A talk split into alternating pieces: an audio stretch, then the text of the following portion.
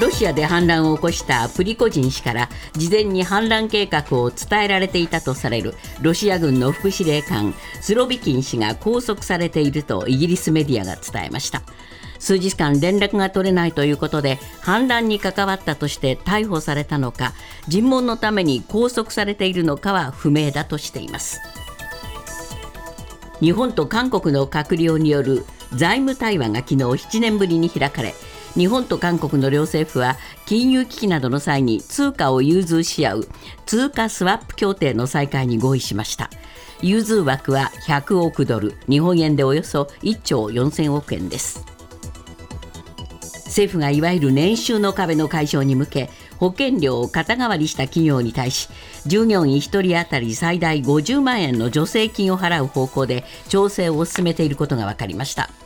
パート従業員などの年収が106万円や130万円を超えると社会保険料の負担が増えて手取りの収入が減り働き損となることから就労抑制につながっているなどと指摘されています。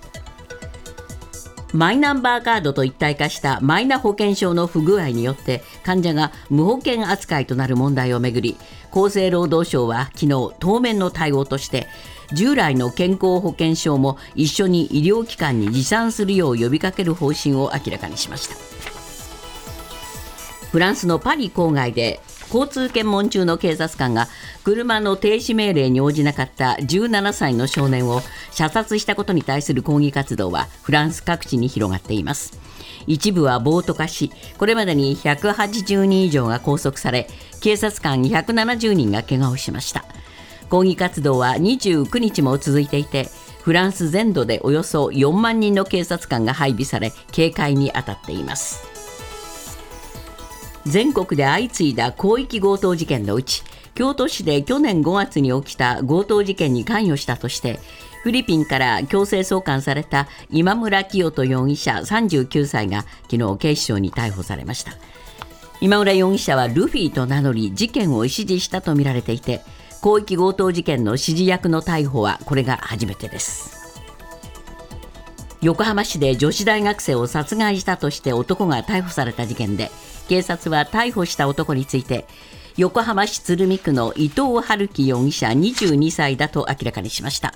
伊藤容疑者は待ち伏せして刺したと容疑を認めているということで警察は女子大学生と交際トラブルがあったとみて調べています。今朝のニューヨーク株式市場ダウ平均の終値は269ドル76セント高い3万4122ドル42セント。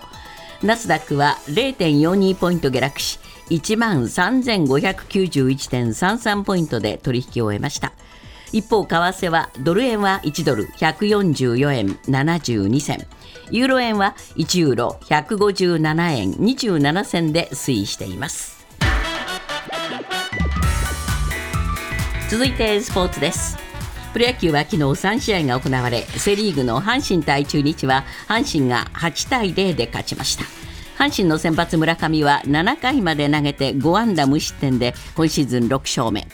広島対 d n a は広島が5対3で勝って5連勝です。パ・リーグのソフトバンク対楽天はソフトバンクが3対2で勝っています。来年開かれるパリオリンピックの柔道代表に男子66キロ級の阿部一二三や女子52キロ級の阿部詩ら4人が内定しました。全日本柔道連盟が昨日決定したもので女子で世界選手権3連覇を達成した48キロ級の角田夏実と70キロ級で初の世界一となった新添咲も代表入りです。ニュースズームアップ。イギリス紙フィナンシャル・タイムズは29日ロシアの民間軍事会社ワグネル創設者のプリコジン氏による反乱をめぐりウクライナ侵攻でロシア軍の副司令官を務めるセルゲイ・スロビキン氏が拘束されていると伝えました。スロビキン氏はプリコジン氏と近い関係で反乱計画を事前に知っていたとされます。ニュースズームアップ。ワグネルの反乱をめぐる続報。今日のコメンテーター伊藤洋一さんです。はい。伊藤さん、まあ、このワグネルの反乱があって以来ですね、はい、えー、まあ、もちろん、えプリコジンさんの動きそのものもいろいろ報道が出ますし、はい。はい、それからロシアの、まあ、体制ですね、そうですね。ここに対する、まあ、変貌のニュースも結構出てきましたね。うん、そうですね、えまあ、あのプリゴジンっていうのはあの、どちらかというと、まあ、外れ者、ロシアにおいてもね、で、汚いことを全部やっていたんだと。で正義軍は一体でという今までの図式が崩れてですね、はい。実はプリゴジンはロシア軍の中にも結構網を持っていて、えその中にウクライナ侵攻におけるロシア軍の副司令官であるセルゲイ・スロビキンが絡んでいるのではないかと、僕ね、思い出すのはね、スロビキンが総司令官になったんですよね、はい。たった3か月でクビになったんだけども、ええ。その時に、えープリゴジンがですねすっごくスロビキンをですね評価したのをよく覚えているんですよ、あはいはい。この2人はつながってるんだと。でじゃあその軍が今どうなっているかというと、ええ。今まではこういう勢力図だったようです、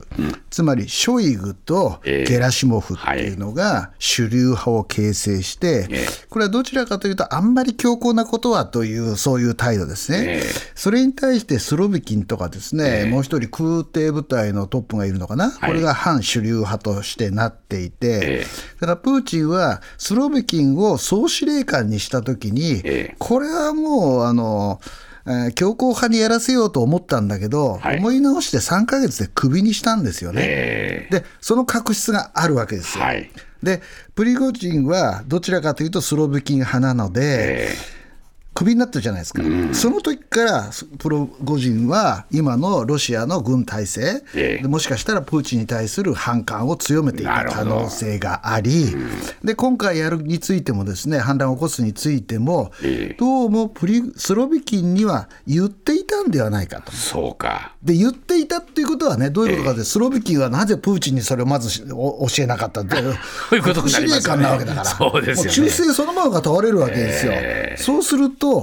こいつを伸ばしにしときゃしておいちゃいけないっていうのはプーチンの考え方で、ええまあ、逮捕したとか、監視下に置かれるとか、いろいろその情報はあるんだけど、はいとにかく、あのスロビ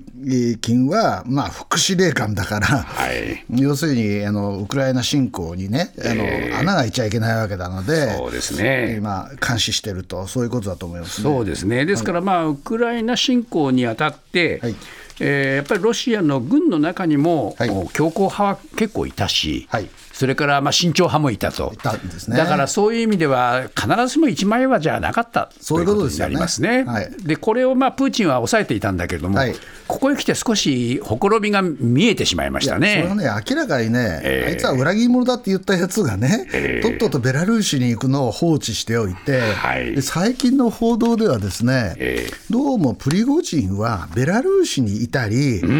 あのワグネルの本部があるサンクトペテルブルクに戻ったりして、はい、ロシアに戻ったり。そう、サンクトペテルブルクの、ね、空港で、あのちょっとせちょっと猫背じゃないですか、彼ね、はい。はいその姿が目撃されてるんですよ。はあはあでね、行ったり来たりしてんだ。行ったり来たりしてるんではないかとこう言われてるんですね。でもしそれが本当だとすると、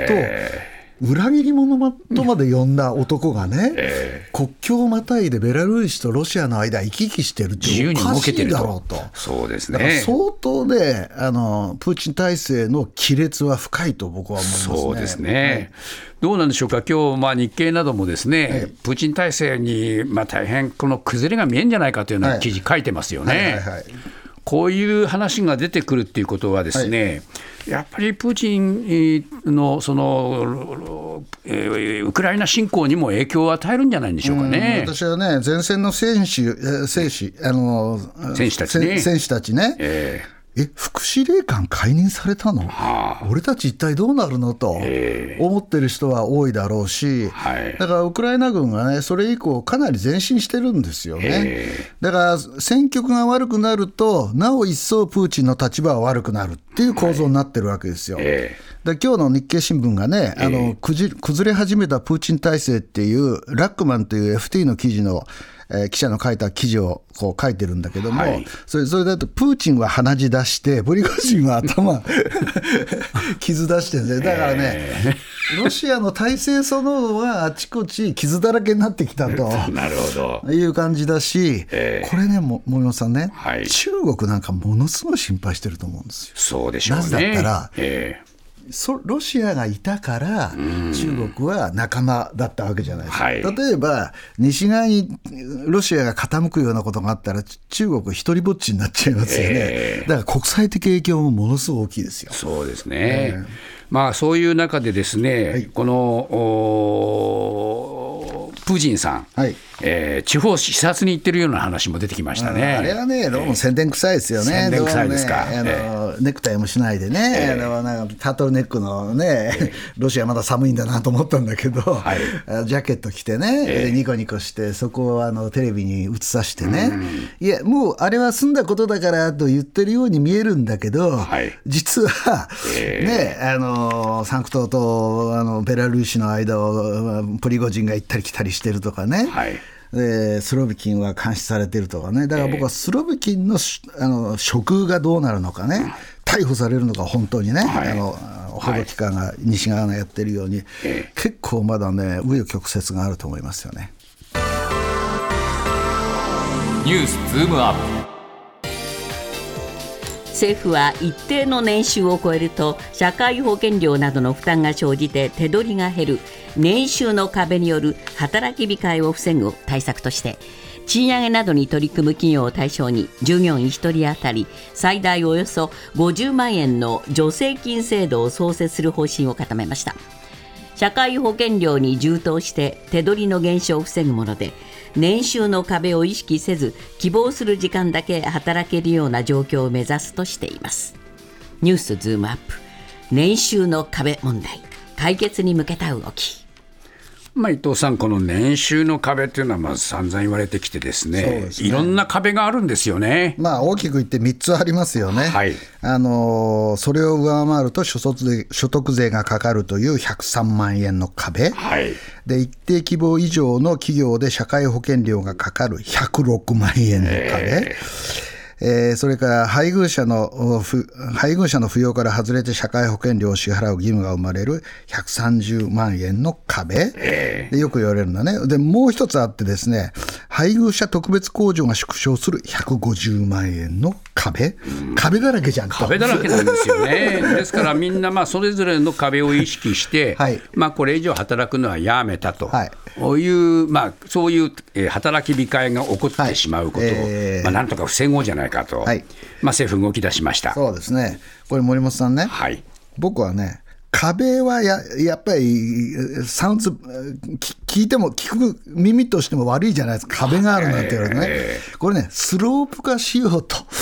スロープ坂、はい。まあ、ちょっと緩やかな坂にしようという動きだと思うんですね、で内容を言うと今回考えられているのは、最初に言った106万円の壁、えこれをですね政府があーいい1件あたり50万円出すことによってスロープ化して、で今、日本にある大前提としては人手不足です、はい。本当にね、ホテルなんかもあの予約は入るんだけど、万人はできなくて、予約取れないっていうような状状態になってるんです飲食店もものすごく困ってます。はい。だから、106万円の壁をなんとかスロープにして、えこれね、月収で8万8000円が、えー年収106万円に相当するんですよ。えだから、年、月収で9万とか10万はもらえると、すぐこれ引っかかっちゃうわけですね。そうですね。でこれを超えないようにですね、えーこれを超えると125万円が収入にないと元が取れなくなる、つまり税金取られちゃうんでね。えで、それを助成金として企業に払うということのようですよね。はあはあこれどうですか？企業に払う。いや、僕はね、ここなんかね、またなんか、チートするやつがいるんじゃねえか、企業があるんじゃねえかなと思って、心配してるんだけど、まあ、本人に直接払うっていうのもおかしな話なのでね、はい。まあ、しょうがないかなと、で、それにかかる費用は、合わせて200億円ぐらいになるんじゃないかと、こう言われてるんですね。まあ、こういう形で、今度はまあその先の壁もありますから、はい。えー一つクリアすれば、先の壁もやっぱり意識するようになりますよね。根本的に今の日本の税制がおかしいので、これをまあ政府は3年後ぐらいにですね変えようという話もあって、それまでのつなぎ措置ですよね。そうですね。なんとか今の人人手不足を解消しなきゃいかん、そのためにはあの主婦の方々も含めてね、働いてもらわなきゃいかんっていう、えーなんていうのか、焦りが見えますよね。そうですね、まあ、ただ、これは一つのまあ突破口として、えー動き出したわけですから、えーもうちょっとやっぱり自由に働けるようにね、いやそうで働いた分だけ収入が増えるようにはいええ。しておかないと、なんです。人手不足の解消なんてとてもとても無理だと思いですよね。ますね。はいフランスのパリ郊外で27日交通検問中の警察官が車の停止命令に応じなかった17歳の少年を射殺したことをきっかけに各地で警察への抗議デモが広がっています。一部はボートに発展しており一部は暴動に発展しており警察は全国で180人を拘束。マクロン大統領は29日国民に冷静な対応を求めました。ニュースズームアップ。フランス各地で抗議デモが拡大。いやもうテレビ映像では相当なことになっているわけですけれどもいねね。はい、これ、もともと発端になった射殺事件というのがあるんですね。そうですね、ええ。まああの国民国民がこんなに怒ってるのは嘘です、嘘です。で。何が起きたかというと、ですね北アフリカ系住民が多いパリ郊外のナンテールで起きたんですね。えで乗用車を運転していた17歳の少年が、警察官の交通検問を振り切ったので、ええ車の窓越しに警察官の一人が発砲、少年は死亡したという事件です。はいで警察は最初こう言ってたんですよ。少年の乗る車が検問を振り切って車を発進させ、警察官に向かってきたため自衛措置で発砲したというのは警察の当初の説明ですね。でもね、あのーアメリカのジョージ・フロイドさんの事件もあって、ブラック・ライフズ・マターもそうだったんですけども、すぐね、SNS で現場の動画がで出てきたんですよね。これが拡散したんですね。そうなんですよ。えでどうどうその動画を読み取れるかというと、えー警官が停車中の車の窓越しに少年に銃を突きつけて頭を撃つぞと警告していたと、で車が動き出した瞬間に発砲する場面が映っていたと、つまり警察警官に向かって車がその突進してきたじゃないじゃないかと、もう最初から撃つつもりだったろなんだろうっていう、それ、嘘バレですよね、そうですね。これで国民が怒っちゃったわけですよね。えこんなことで発砲したのかということになったわけですそうねで。すね。あちこちでもう車が燃やされたり、大変な事件、あの暴動のような格好になりました。そうですよね、ええこれ、南西部のトゥールーズ、南部のリヨン、えー中部のディジョン、ここら辺でですねいろいろな抗議が行われていて、市庁舎や学校、警察署なども放火されているということで、まあ、あのマクロンさんはですね焦って閣僚と危機管理会議を開いて、暴力は全く正当化できないって言ってるんだけど、警官が暴力を振るってるのに、何この言い訳はと、ね。えー主張はと思いますよね。はい。えーですから、まあ、これ、本当に、えー鎮圧するまでに、まだ時間かかりそうな気配ですね。そうですね、えーあのまあ、4万人もね、えー警察官を繰り出してあの、なんか沈静化しようとしてるんだけど、かなり難重するんじゃないでしょうかね。